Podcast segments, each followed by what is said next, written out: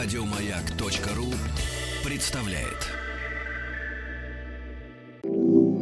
совместный проект радиостанции Маяк и телеканала Россия Культура. Белая студия. Что читали и смотрели те, кого сегодня читаем и смотрим мы. Как эти книги и фильмы помогли им найти себя и чем они могут помочь измениться нам. В белой студии актер, который и для зрителей, и для коллег является воплощением порядочности и на сцене, и вне ее. Актер, популярность которого не знала границ, чьи герои из фильмов «Адъютант его превосходительства», «Дерсу Зала», «Хождение по мукам», ТАСС уполномочен заявить, люди слова и чести, умные, смелые, благородные, полюбились миллионам и стали классикой кино. Мудрый руководитель, более четверти века возглавляющий старейший театр России, где сохраняет традиции русской классической драмы. Щедрый педагог, десятки лет готовящий артистов и режиссеров, многие из которых сами стали заслуженно известны в профессии. Актер, режиссер, сценарист, художественный руководитель Государственного академического малого театра, народный артист России Юрий Мефодьевич Соломин. Юрий Мефодьевич, мы начинаем здесь разговор с того, что было важно для вас, когда вы росли, были маленьким. А, вы упомянули «Каштанку», а, книгу Антона Павловича Чехова. Это совершенно такая великая детская книжка, потому что я, например, очень хорошо помню свое от нее впечатление. Мне было очень жалко клоуна. А вот, допустим, мой сын, которому три года, и мы ему читали «Каштанку», э, на него наибольшее впечатление произвел гусь, который умер, а если вы помните. Ваше впечатление, оно вот с чем было связано в первую очередь от «Каштанки»? Вот мое впечатление связано с «Каштанкой» детской. Самой. Это был 43-й год. Ну, наверное, я еще читать не умел. Я пошел в первый класс тогда, 8 лет. Можно было в первый класс только поступить. Шла война в разгаре. Вот эта маскировка, все это было. Свет не зажигали. И у нас бабушка открывала печку. Но я был старше, остальные все поменьше были. И вот читала, и прочитала нам вот каштанку. Почему-то я запомнил каштанку на всю жизнь. Я даже запомнил фразу «нет теперь жить, так жить невозможно, надо застрелиться», сказала Каштанка. Вот мне очень нравится. А потом вот все началось с Чехова, а потом уже пошли пьесы, пошли его повести, рассказы. Почти я всего Чехова сыграл потом. А в самой «Каштанке», вот в этой книге, она же удивительна тем, что там э, такой, вот я сейчас ее уже перечитываю во взрослом возрасте вместе со своим ребенком, я вижу, что там такое очень особенное не детское настроение и не детские дилеммы, да, и потом вот этот финал, когда она бросает, в общем, этого очень хорошего человека, который ничего ей не сделал да. дурного, наоборот, окружил ее лаской, да. заботой, и бежит вот за этим мальчиком и стариком, встретив их в театре. Если бы люди обладали этим качеством преданности, да? Да. Это преданность. Я не знаю, у меня... Я всю жизнь с собаками, с, с кошками, с животными. Так пошла у меня жизнь вот так. Поэтому всегда были. И сейчас у меня достаточно животных. Вот. И жена тоже, она большая любительница животных. И внучка притаскивает тоже кое-кого. Поэтому я не знаю, я у них сейчас учусь. Мастерству артиста. Или мастерству видения чувств, пластики. Вот собаки. У меня три собаки. Угу. Не породистые, они все дворняги. Вот. Но это три разных характера. Я э, где-то слышала, что э, какой-то ученый-биолог говорил об этом, э, что собака – это единственное существо, которое любит другого больше себя. Да, преданность – это преданность. Вот, собственно, там Чехов и написал. Очевидно, у него что-то было связано в жизни. Он ну, написал эти первые строки, когда она бегала взад вперед, угу, проходили угу. ноги, и она села и подумала, нет, так жить невозможно, надо застрелиться. Ну, это придумать надо, понимаете? Это же должно родиться. И совершенно верно, как вы сказали, и в конце, когда она услышала вдруг голос. И все, почему? Это первое чувство, наверное. Я вот сейчас вспомнила, говоря с вами, еще и э, удивительную картину, которую тоже невозможно без слез смотреть. Это «Белый бим, черное ухо», когда он бежит под эту фантастическую музыку Петрова, да, в конце. Вы знаете, это, наверное, вот чувство детское, оно остается потом на всю жизнь. Вот вы начали говорить о вашей семье. Мне очень интересно узнать, как вас воспитывали. Ваши родители замечательные творческие люди. Это было военное время, послевоенное, да, город Чита. В общем, не столичный город. И при этом выросли два мальчика, каждый из которых стал и очень успешен в своей работе, и всеми любим. То есть народные артисты вот в прямом смысле слова. Как это удалось? Какое у вас было детство? Деятели культуры у меня родители, как я и говорю, местного разлива. Да, их знали в Чите. Они музыканты, они с детьми работали всю свою жизнь. Отец художественную самодеятельность, так сказать, там вел хор, хотя у него и заслуженные артисты потом вышли от него. Вот, и мама была пианистка, и она занималась в Доме пионеров. Школа, я вспоминаю школу, очень добрыми словами. Я душевно ее вспоминаю. И у нас в пятом классе, когда я уже учился, была классный руководитель э, Елизавета Ивановна Гувакова. Она преподавала химию. По химии я, кроме HVO, ничего не знала. И, ну, ну, не дано. И она меня всегда вызывала в конце четверти один раз – подойдет к окну и долго смотрит вниз, что там делает. Потом говорила, ну, артист, иди к доске. Хм. Почему она так? Я не знаю. Я был спокойным ребенком. Я ничего такого не выдавал. Но вот почему-то она говорила, ну, артист, иди к доске. Хм. Когда я закончил 10 классов, и мне вот здесь это не видно сейчас. У меня был жировик вырос. Большой, а мне надо было в Москву уезжать. А он такой, вот спалец такой, вот был, шишка uh такая большая. Муж у нее был главный э, хирург Забайкальского военного округа госпиталя. И она меня за руку повела туда.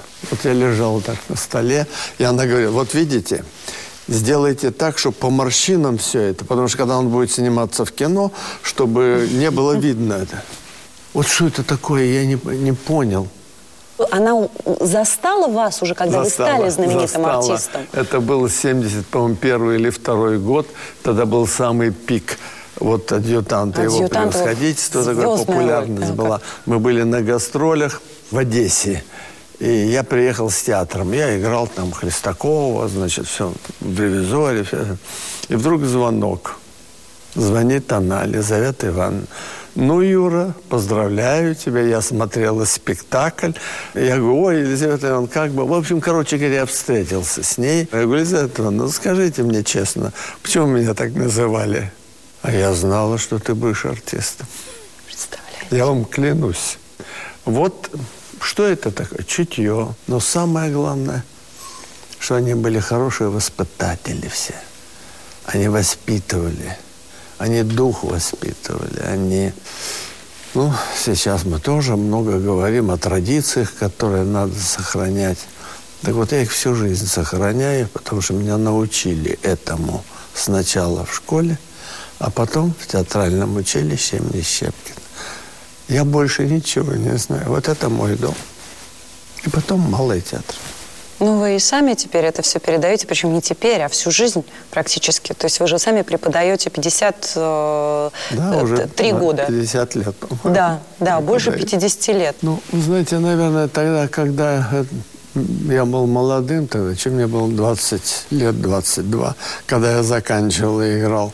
Наверное, я многое не знал, но я это повторяю своим студентам и, и часто и актерам то, что э, говорила моя педагог Вера Николаевна Пашанная. Надо оставить кусочек своего сердца на сцене зрителю, когда ты играешь спектакль. Но объяснить я не могу, но когда-нибудь ты это поймешь. Вот не так давно я понял. Мы вот в прошлом году были в Сургуте. Народ очень добрый, хороший, отзывчивый. Завалили цветами тогда вся. Там, на севере, в Тай... вообще угу. где ну и вдруг столько цветов было, по-моему. Ни на одном юге столько не бывает. Так вот, с нами наши декорации привезли на фурах. Мы играли «Горе тума». Ко мне подходит заместитель директора по вот технической части. Говорит, слушай, там, говорит, мест нет. Наши водители просят посмотреть спектакль. Я говорю, посади где-нибудь, обязательно. После спектакля он приходит, ко мне заходит в уборную, говорит, слушай, там ребята эти, которые посмотрели спектакль, хотят с тобой вот, ну, пообщаться. Ты знаешь, говорит, они приехали, в общем, в робах там, ехали две ночи и три дня. И они, говорит, пошли в магазин и купили рубашки. И пришли и сели. И я вышел к ним, вот они стояли и смотрели на меня. Я даже боюсь сказать, как один взял руку, маленький, такой небольшого росточка, пожилой человек, а у него в глазах слезы, и он это, он чуть ли не целует руку. И я понял тогда, что сказала Вера Николаевна. Да. Значит, дошло. Совместный проект радиостанции «Маяк» и телеканала «Россия. Культура». Белая студия. «Белой студии» актер, режиссер, сценарист, художественный руководитель Государственного академического малого театра, народный артист России Юрий Мефодьевич Соломин. А главное, вот вы сейчас рассказываете это, и мне это настолько понятно, эта история, потому что ведь про театр часто говорят, что это какое-то элитарное искусство, так же, как вот кино, там, не знаю, Филини. Вот вы любите фильм «Ночи Кабирия». Вот говорят, Филини – это там что-то такое элитарное, изысканное. Я не могу себе представить человека, которого вот так бы э, до глубины души не тронула э, история Кабири и ее улыбка в конце. Знаете, была такая история у Джульетты Мазины «Украли украшения» в Риме. И об этом написала газета, что вот обокрали известную актрису. И на следующий день все украшения ей вернули и написали «Прости нас, Джельсамина». Это другая ее знаменитая роль. То есть даже для них ее роли и вот этот образ Джульетты Мазины, которая она, это было что-то святое. Это они поняли, что это все равно, что из церкви вынести что-то. Вы сказали, что это лучший фильм о любви. О какой любви вы говорите? Это Человеческой. Любовь к человеку. Да и посмотреть, ведь как она там смотрит. В ее глаза невозможно ее смотреть. У меня всегда комок в горле подходит, даже сейчас, когда я вот э, вижу ее.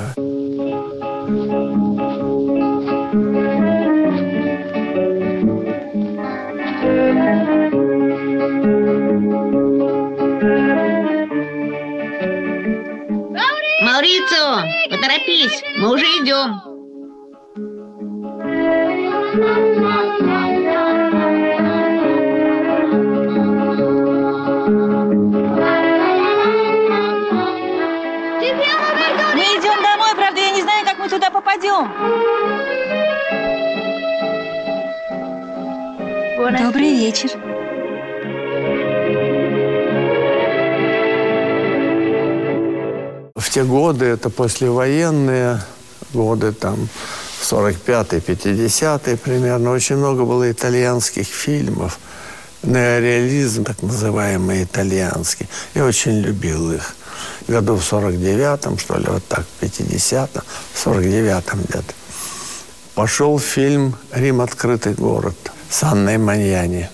И дети до 16 лет не допускаются, ну, как положено, и никто и не пытался.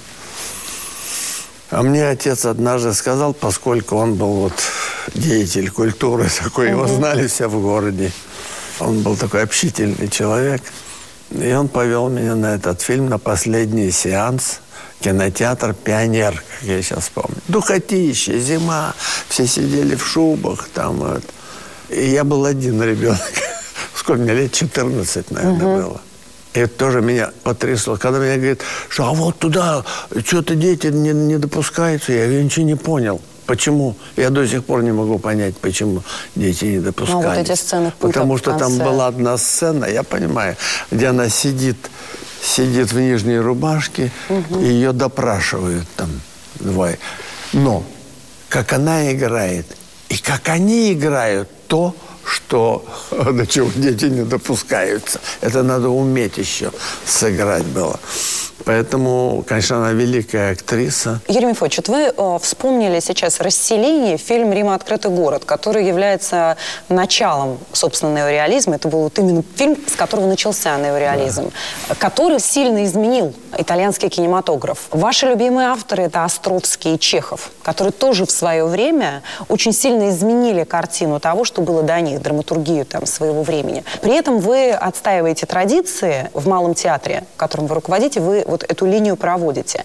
Вот сегодня, в наше время, каким должен быть автор для того, чтобы с тем же талантом, да, предложить что-то традиционное и в то же время новое? Это очень просто.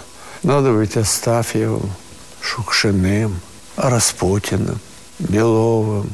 Вот это авторы из глубинки. Угу.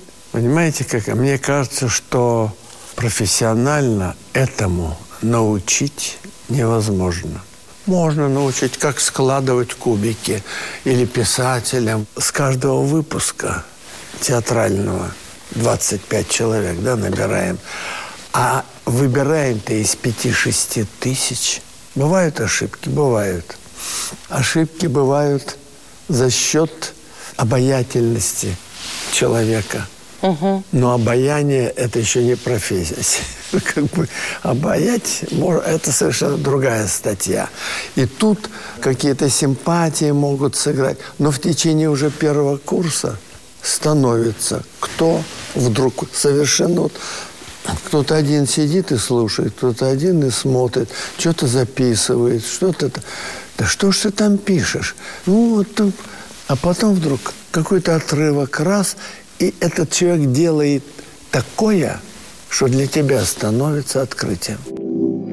Совместный проект радиостанции «Маяк» и телеканала «Россия. Культура». Белая студия.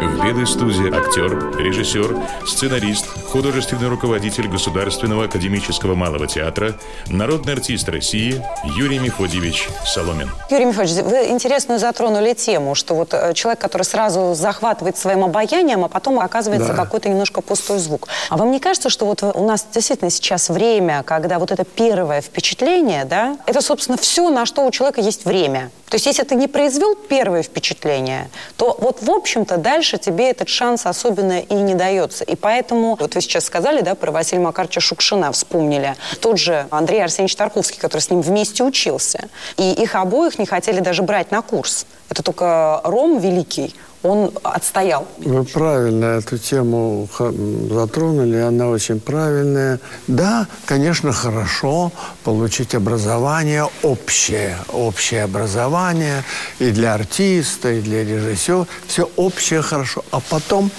наступает момент, когда начинает вот что-то проклевываться и вырастает в человеке совершенно, так сказать, Ему говорят, ой, ты артист хорош. А он становится хорошим режиссером. Понимаете? Из этой профессии. Угу. И вот вы упомянули спектакль «Горе от ума». Это действительно да. один из самых э, любимых спектаклей э, Малого театра. Вы играете там одну из главных ролей, Фамусова.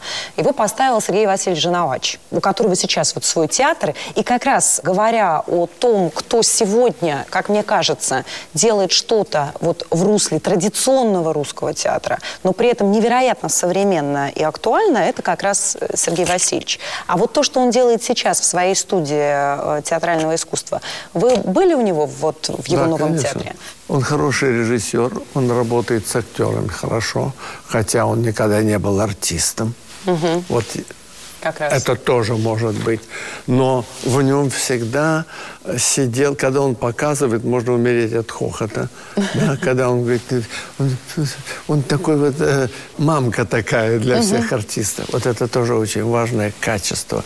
Любить людей – и тогда все вот эти вот э, проклятые артисты, да, они начинают видеть в человеке вот кормящую мамку такую там, понимаете, и слушать его. И тогда рождается то произведение искусства, которое, значит, есть. Барин.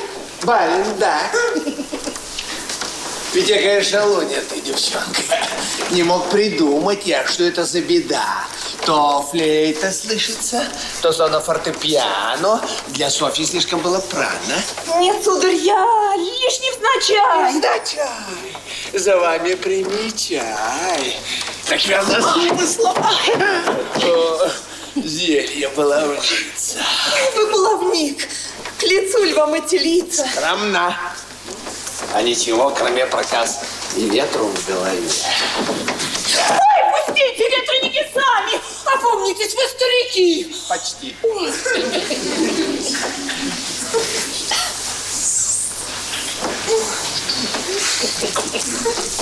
Ну, кто придет, куда мы с вами? Кому сюда прийти? Софья спит. Сейчас започевала. Сейчас? А ночь? Ночь целую читала. Ишь, прихоти какие завелись. Все по-французски, вслух читает, запершись. Скажи-ка, что глаза и портить не годится. И в чтении прокат невелик. И сна нет от французских книг. А мне от русских больно спится. Что касается театра его, я э, не могу сказать, чтобы я часто ходил, много видел, но я видел э, э, несколько спектаклей. Он закрылся сейчас в коробочку, в свою. А я ему давно говорю, Сергей Васильевич, тебе нужна большая, большая площадка. Ты- Он вырос из этого. Пожалуйста.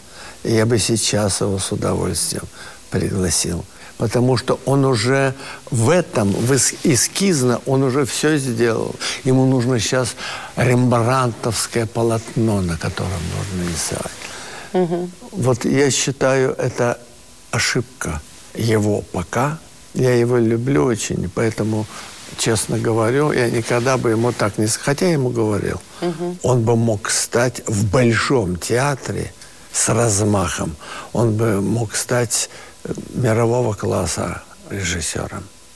Но его скромность, его преданность делу, его любовь к детям своим, которых он Ученикам. воспитывает.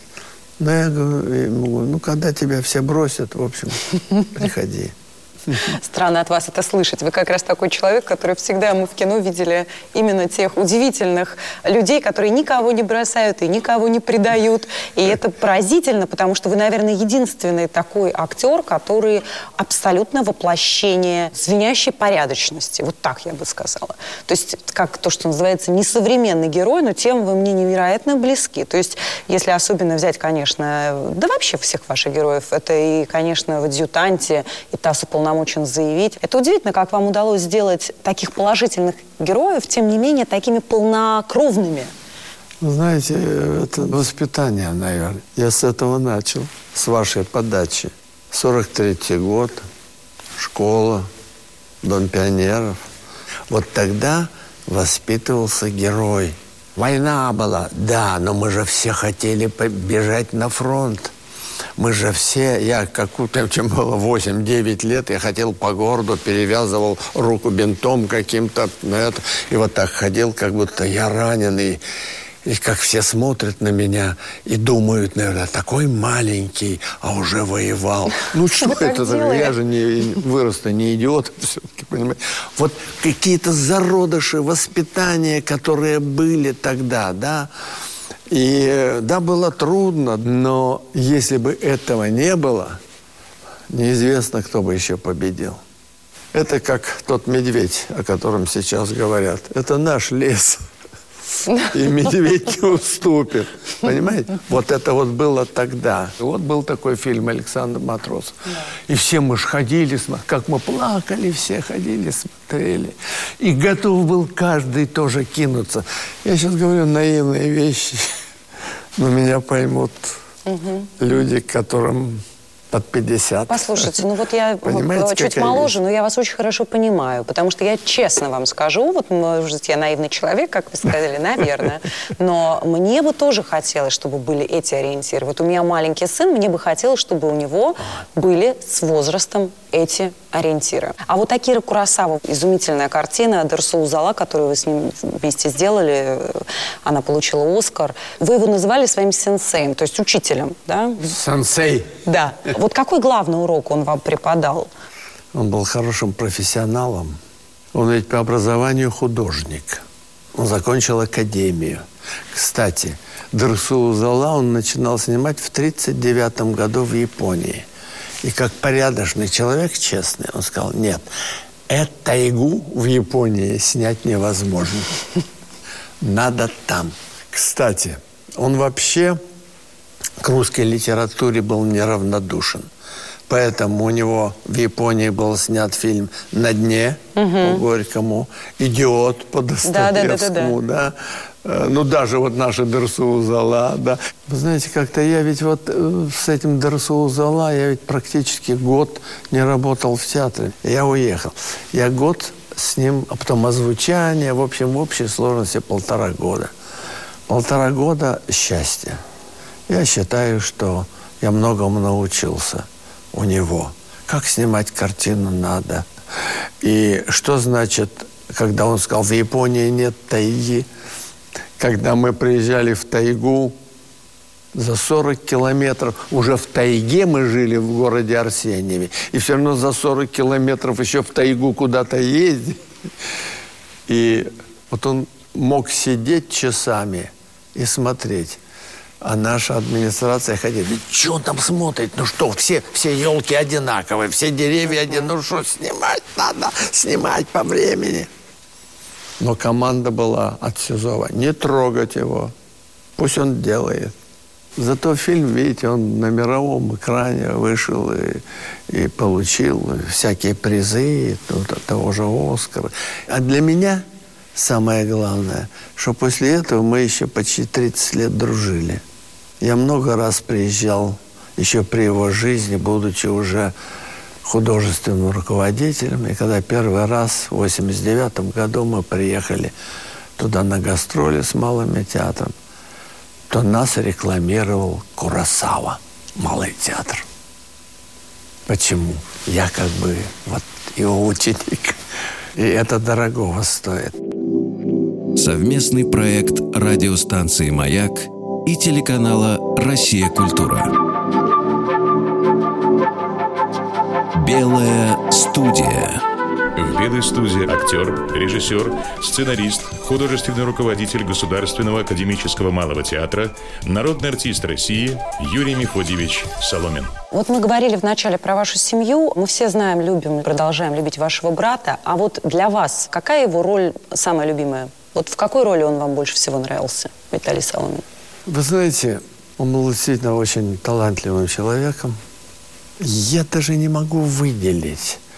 Вот, казалось бы, при своей такой броской индивидуальности, такой русопятой, да, блондин, курносый, да, он мог играть, вот видите, я сейчас с удовольствием включаю, когда смотрю Шерлок Холмса, доктор Ватсон. Да. да.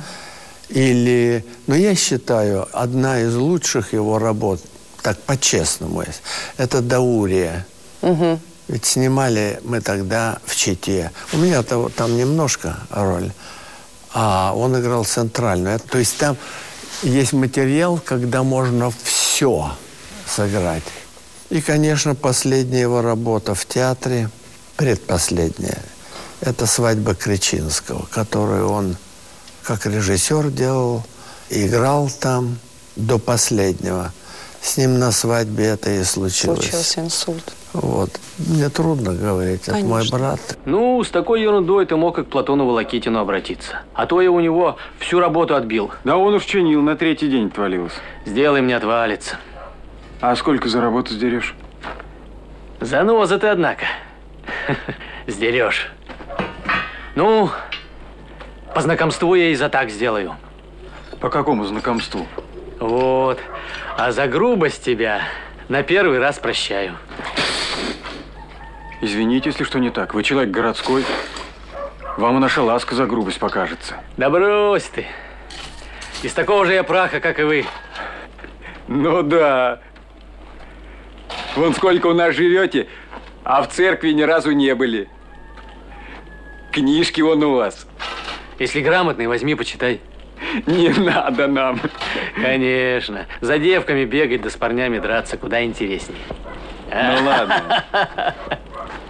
Какая цена? О цене договоримся. Вы играли у Маргариты Тереховой в картине «Сурина». У него есть такие слова «Был бы хороший рассказ обо мне, омки влю», да, человек, который хотел. Вот я хотел этого и не сделал, я хотел вот этого и не сделал. Есть ли в вашей жизни что-то, что вам не удалось осуществить? Конечно, есть.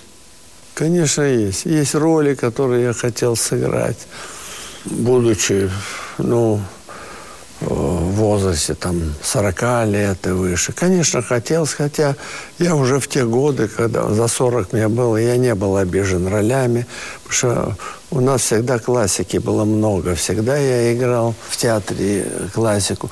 К сожалению, в кино не так много было классического я мало в кино, наверное, сыграл, больше современные, но все равно это же остается, какие-то сердечные, душевные отношения. Но вот у вас именно с творчеством в первую очередь связаны, да, вот эти помыслы, когда вы говорите о том, что бы, может быть, хотелось осуществить и не осуществилось, или что бы, может быть, хотелось еще осуществить. Это все в основном связано именно с делом вашей жизни, да? Ну, так мягко выражаясь, жить было нелегко. Давайте так. Но если бы меня сейчас спросили, а вот давай еще раз сначала, как ты хочешь, вот так или по-новому, как-то там, я бы сказал, нет, по-старому, вот так как. Это дало возможность пройти все, от начала до конца. Весь, весь вот путь, ну, уже надо говорить честно, время подходит. Поэтому мне было интересно, мне было обидно, мне было голодно иногда, иногда холодно, иногда я на вокзале ночевал, иногда и я работал не 24 часа, а 26 часов иногда, а, снимаясь в Киеве, э, в э, Ленинграде и в Свердловске. Вот я тогда снимался, так случилось. И я неделю летал в одном полсмены сниму, здесь четверть смены, там сцену. Э, 26 часов. Выжил же. Не, не умер, но э, я только сейчас понимаю, что это такое. Это я не думал. Поэтому, но все равно я бы не хотел ничего по-новому. Я бы хотел пройти так, как было. Все. И учиться я никого, ни у кого. Я хотел бы у тех же учителей учиться. Не потому, что они сказали, ну, артист, иди к доске. Нет, нет, не поэтому, а потому, что в них было сердце. Они оставили память. Я их помню. Я рассказываю.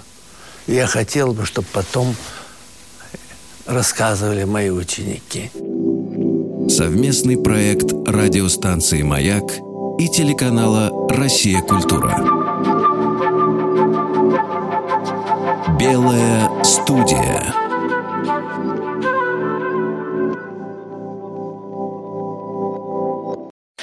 Еще больше подкастов на радиомаяк.ру.